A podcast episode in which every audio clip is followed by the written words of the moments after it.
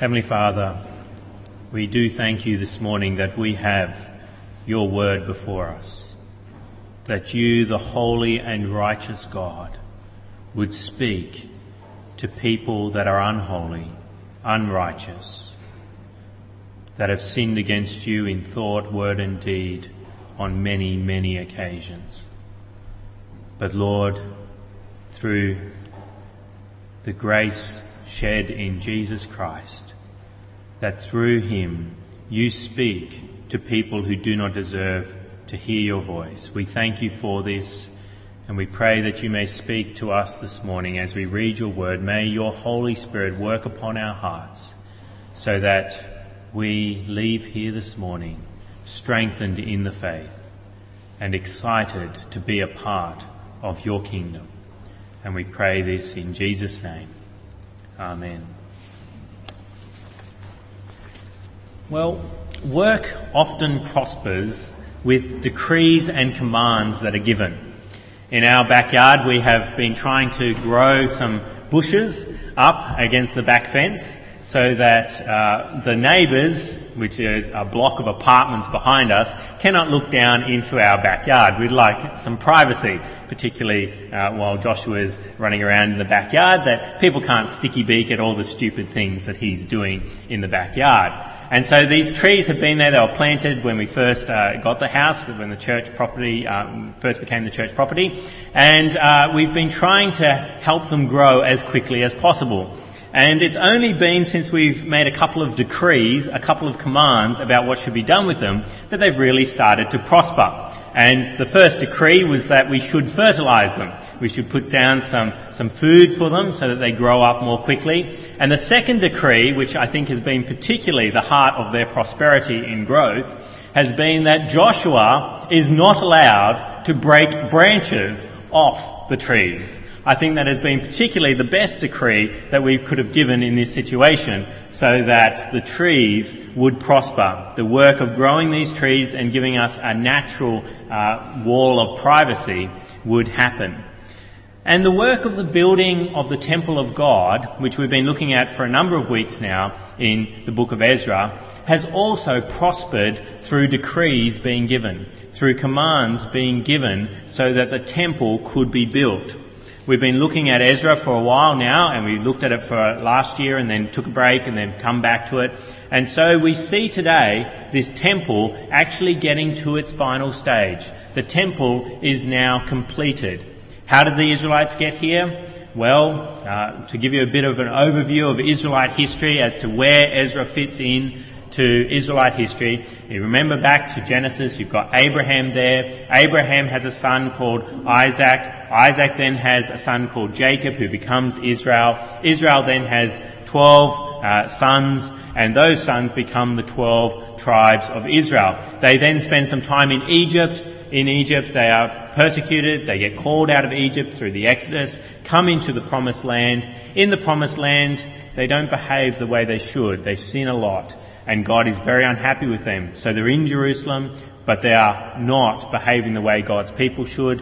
So then God brings judgment upon them. He brings the king Nebuchadnezzar of Babylon who comes, destroys the temple, destroys Jerusalem, and takes the people out of the land of Jerusalem over to the land of Babylon. There they spend 70 years or so, and then they're allowed to come back. They come back to the promised land, and that's where Ezra picks up. The beginning of Ezra sees them coming back to build the temple. Then in the book of Ezra, we see them start building the temple. They get really excited. Then persecution happens. That stalls the work for a number of years. And then we've seen that uh, God's prophets come along they encourage the people to start building the temple again, and so they then start building again, but even then they're persecuted. They are, um, people come against them, and we've seen last week that Darius has, uh, the king of Persia has said that they can build the temple and actually wants to provide for the work. And so that's where we pick up today, where the decree of Darius we looked at last week, and now we look at what happens as a result of the decrees that have gotten to the people, the people to the place that they're at now. And so my first main point this morning is that the temple is completed because of decrees. The temple is completed because of decrees. If you've got a church bulletin there, you can see on the back my main points this morning. And the first is that the temple is completed because of decrees. The temple is completed. They've taken a while to get there, but that's what happens in the passage we're looking at this morning. Ezra chapter 6. Reading from verse 13 through to verse 18. And we see in verse 15 that the temple is now completed.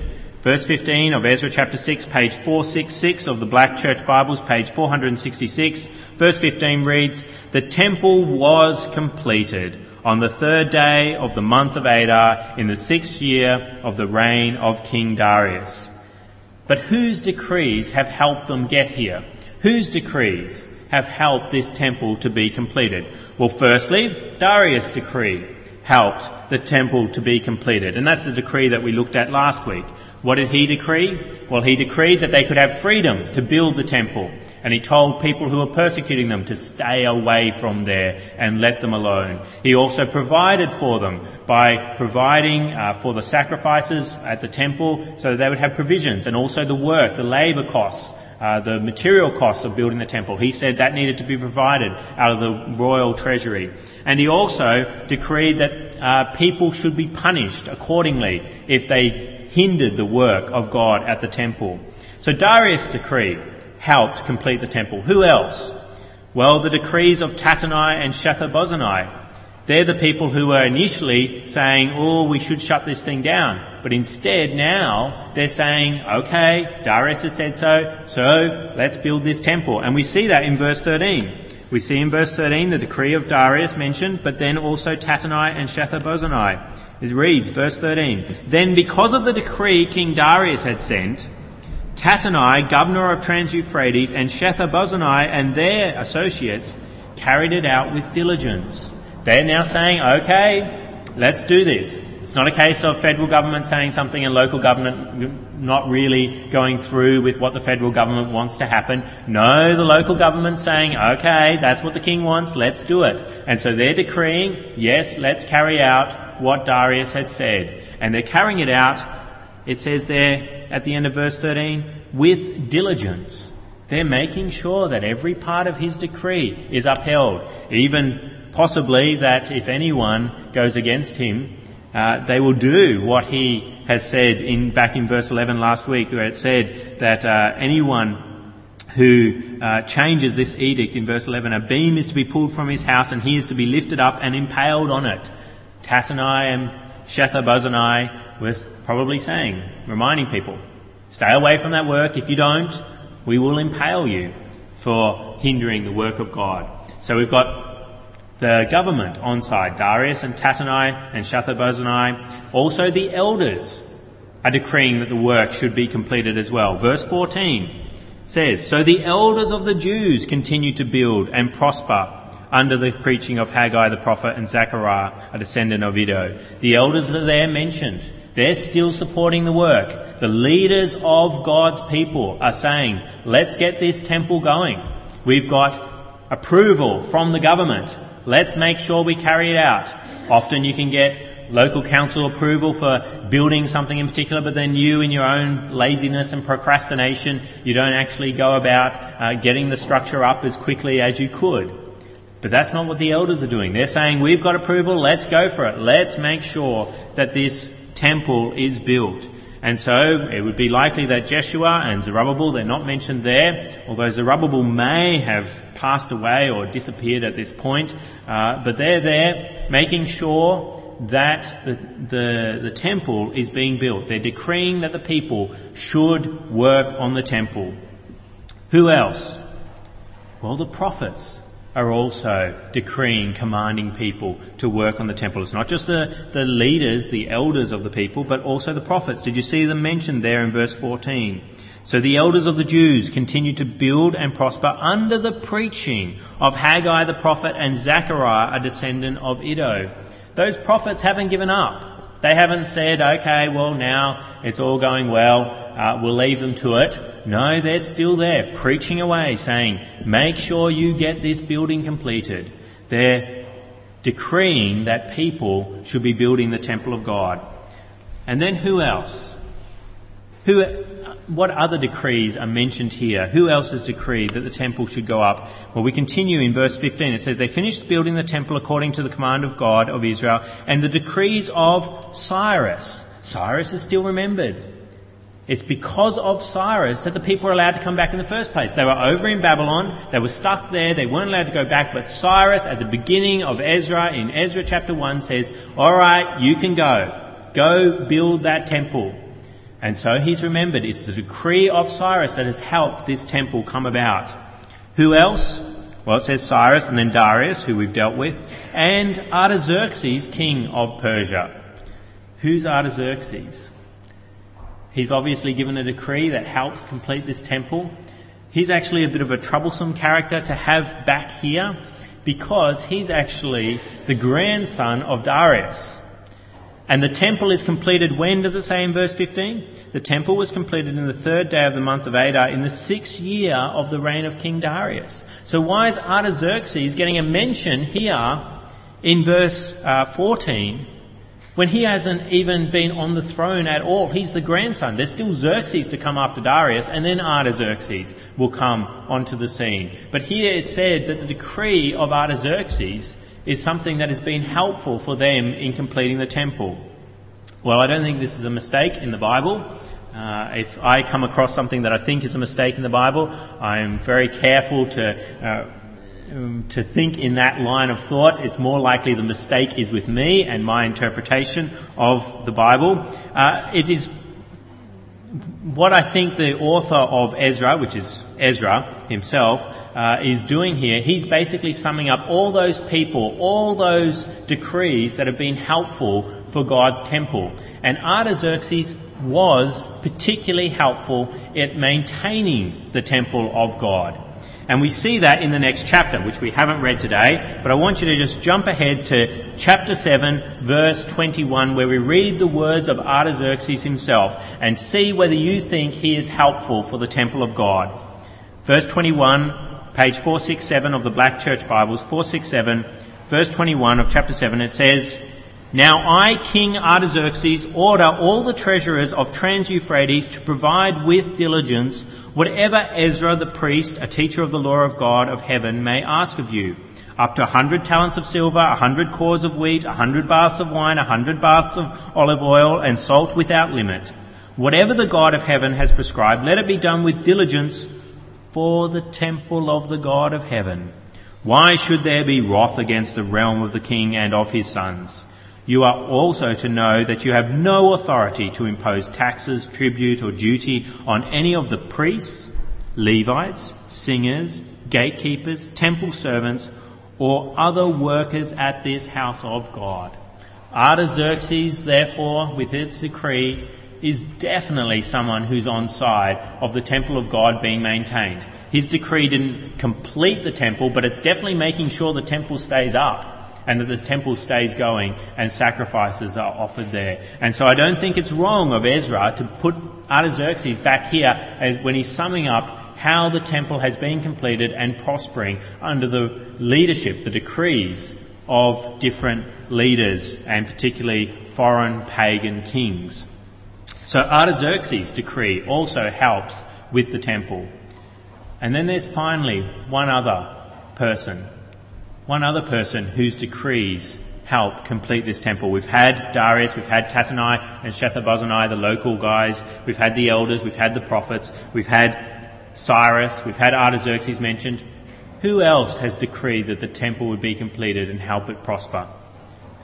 I skipped over it in verse 14.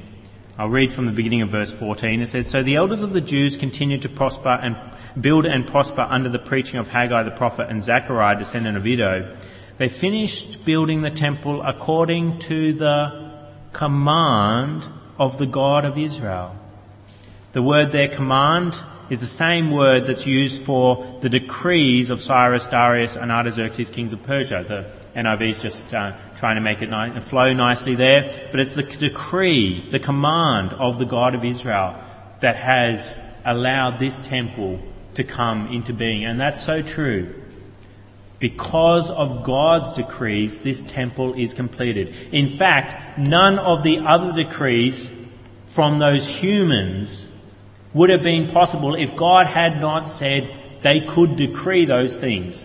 Cyrus would not have been able to decree that the people go back to the land unless God had decreed that Cyrus could decree that. And it's the same with Darius, it's the same with Shethar-bozenai and uh. It's the same with the elders, it's the same with the prophets. Unless God decreed that they should start commanding the people of God to do something, they would not have been able to do it at all. And so why is the temple of God there and completed? Because of the decrees of God because he has commanded that it should be so. And this is still the case today when we consider the temple of God as it is today, as Christians. Temples of God are still completed by the decree, by decrees, and particularly in a similar way that it happens here in the Old Testament. How are Christians building temples of God? Well, we are temples ourselves. God comes and lives within us. And the only reason we can become temples of God is because of decrees, because of commands of people and of God. Governments decreeing things can help us become temples of God, can make us temples of God, particularly when they command freedom of religion in a country and provide tax exemptions and things like that that we went through last week so that we hear the gospel. One of the main reasons I know the gospel and that you may know the gospel in this country is because of the freedom of religion we have here, because of the decrees of the government that allow the gospel to be propagated in a way that it isn't in other countries. And so the temple of God that you are is partly because of the decree of the freedom of religion in this country. Also, church elders' decrees make sure that you become a temple of God.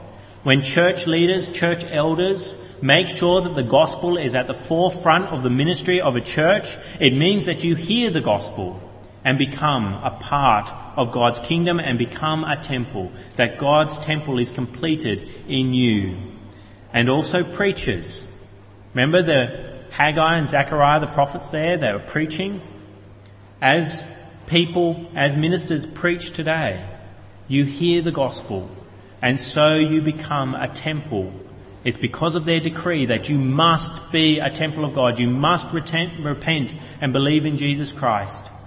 Because of those decrees, you become a temple of God. And also, it's because of the decree of God.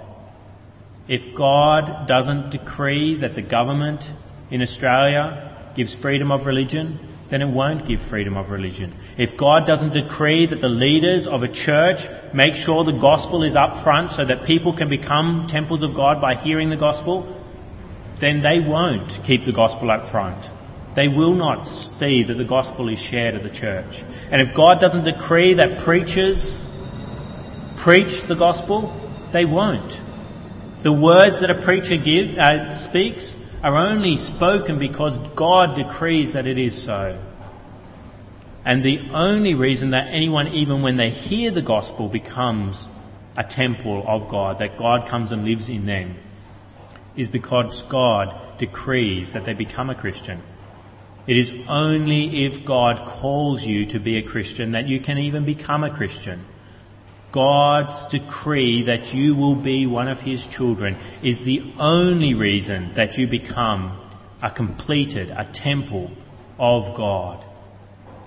And so we see this completing of the temple today is very similar to the way God makes you a temple today as well. So what happens next? They've completed this temple. Is that it? Do they all pack up and go home now that the temple is built? Does the decree of God end in making a temple and then that's it? That's all that happens? Does the decree of God in making you a temple mean that's all that the decree of God is about? Is you becoming a temple and then that's all?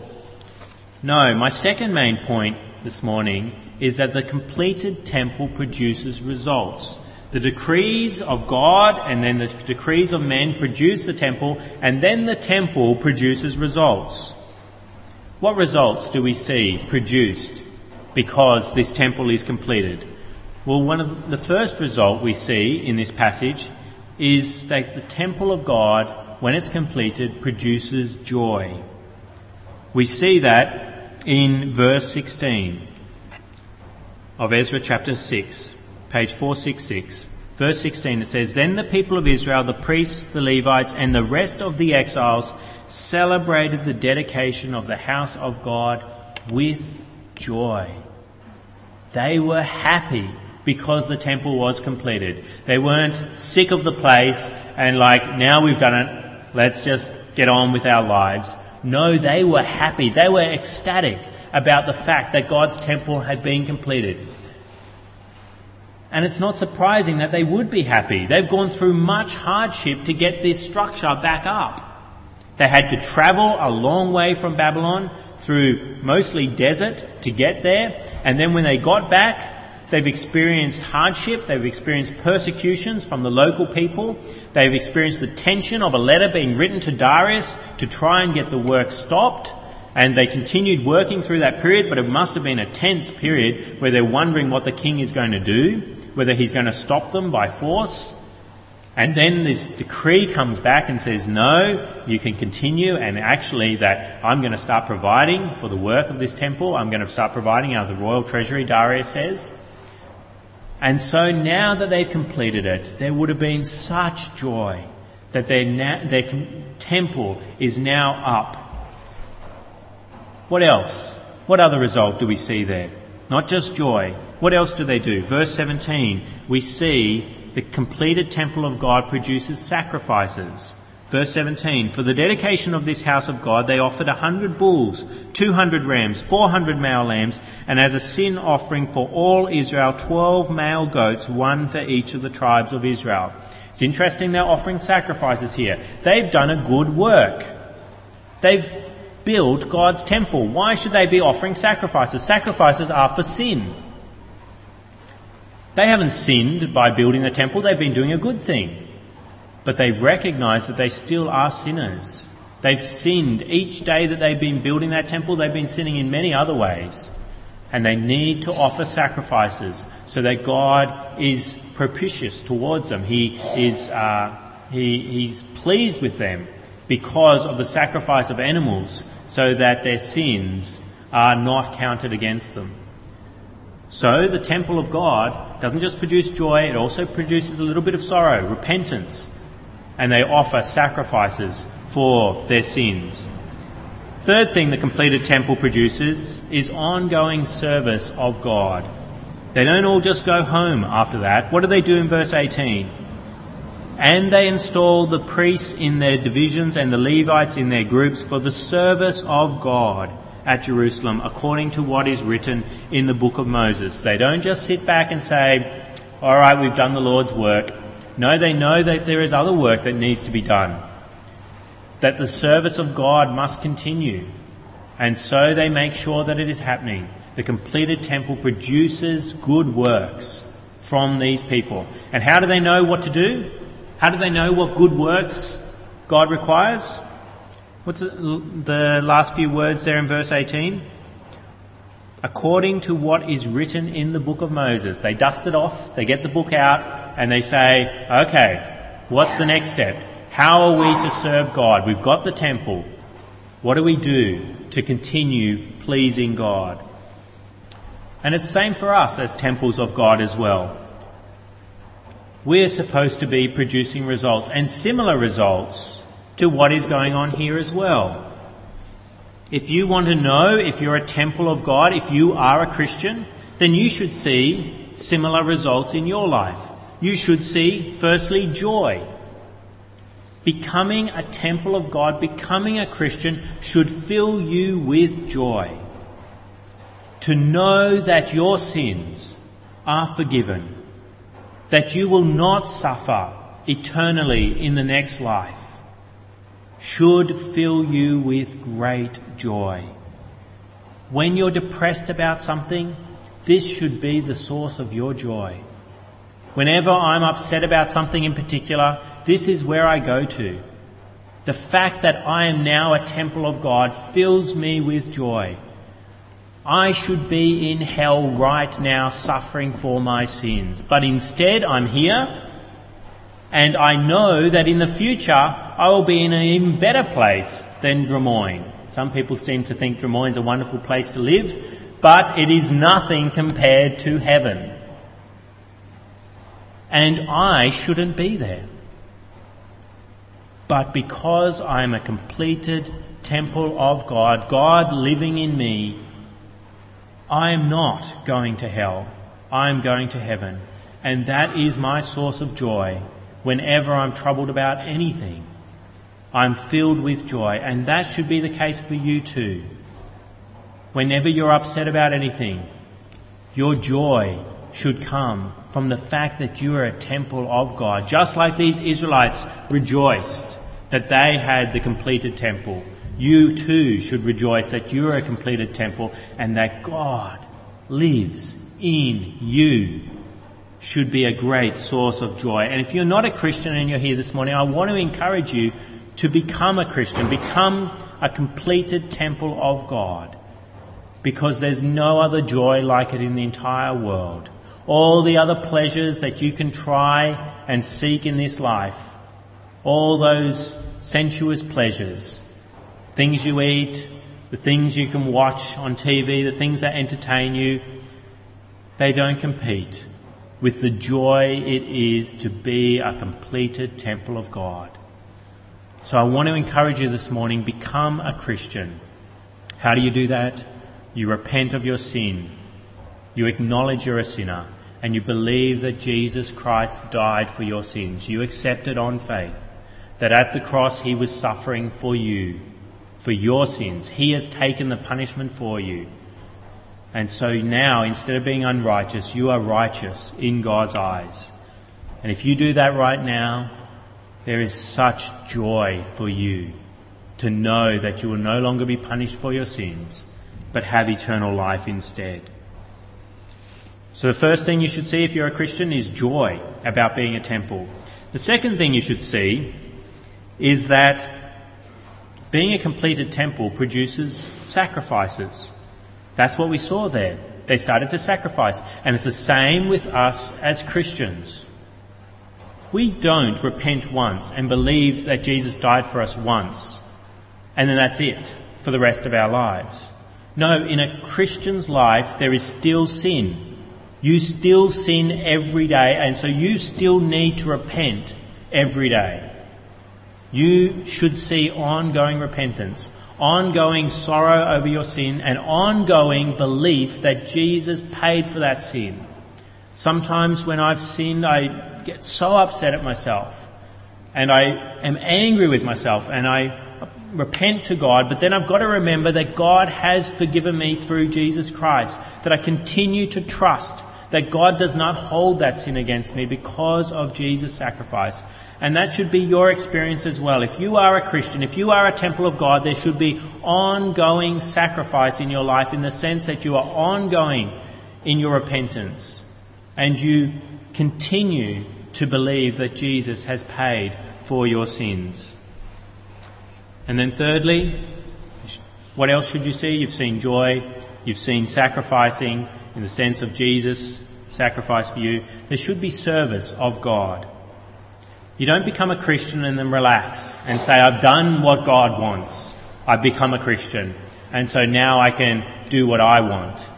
No, there should be ongoing service of God. The Israelites made preparations so that God would be served, and you should be doing so in your life as well. You were created in Christ as a temple of God to do good works, which God has prepared in advance for you to do. You should be wanting to serve God. If you are a true temple of God, there should be good works coming out of your life. How do you know what good works to do? Well, just like the Israelites had a book to instruct them, you've got a book too. You've got the Bible. You want to know what God wants you to do as a Christian? Start reading your Bible. And start not just reading it, not just hearing the Word, but doing the Word, obeying the Bible. That is what should be coming out of your temple if you are a temple of God. So, do you know whether you are a temple of God? Do you know whether you're a Christian? Have you taken advantage of all the decrees that God has given and that humans have given so that you could hear the gospel right here, right now? You could understand that you need to repent of your sins and believe in Jesus Christ. So many people around the world, God has not decreed that they could hear that, but you have. Have you taken advantage of that? Have you repented and believed that Jesus died for you? Does being a temple of God, if you have repented and believed, fill you with joy? Does Christ's work at the cross continue to give you joy? Do you rejoice in that? Do you continue to offer the sacrifice of repentance and trust in Jesus Christ? Do you continue to offer Jesus as a sacrifice for your sin? Do you continue to serve God by following God's book, by doing what it says? If that's you, if you've repented and believed, if you find joy in being a Christian, if you continue to sacri- offer the sacrifice of repentance and faith, if you continue to serve God, then I want to encourage you this morning that you are a Christian. If you're seeing those things in your life, then you're seeing that you are a temple of God. The Bible affirms that that is the case, and I want you to take great delight in that. Let us speak with our God now.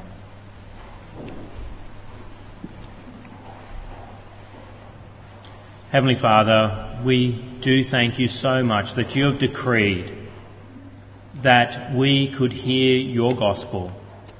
And by the decrees of men, you have allowed us to hear it. Lord, we pray that everyone in this room has taken advantage of those decrees of blessing and have repented of their sin and believed so that you have come to live in each one of the people gathered in this room. And Lord, we pray that we may see results of us being temples of your Holy Spirit. We pray that we may see the results of joy in our lives. We pray that whenever we are upset or suffering in any kind of way, we may turn back to the thing that gives us the most joy the fact that you loved us and sent your Son for us. And we pray that we may be ongoing in offering repentance and the sacrifice of Jesus Christ for our sins. And we pray that we may see works of service of you in accordance with what is written in your word. And we pray that when we see these things, we may take heart that we are your children and we have assurance that it is so. And we pray these things in Jesus' name. Amen.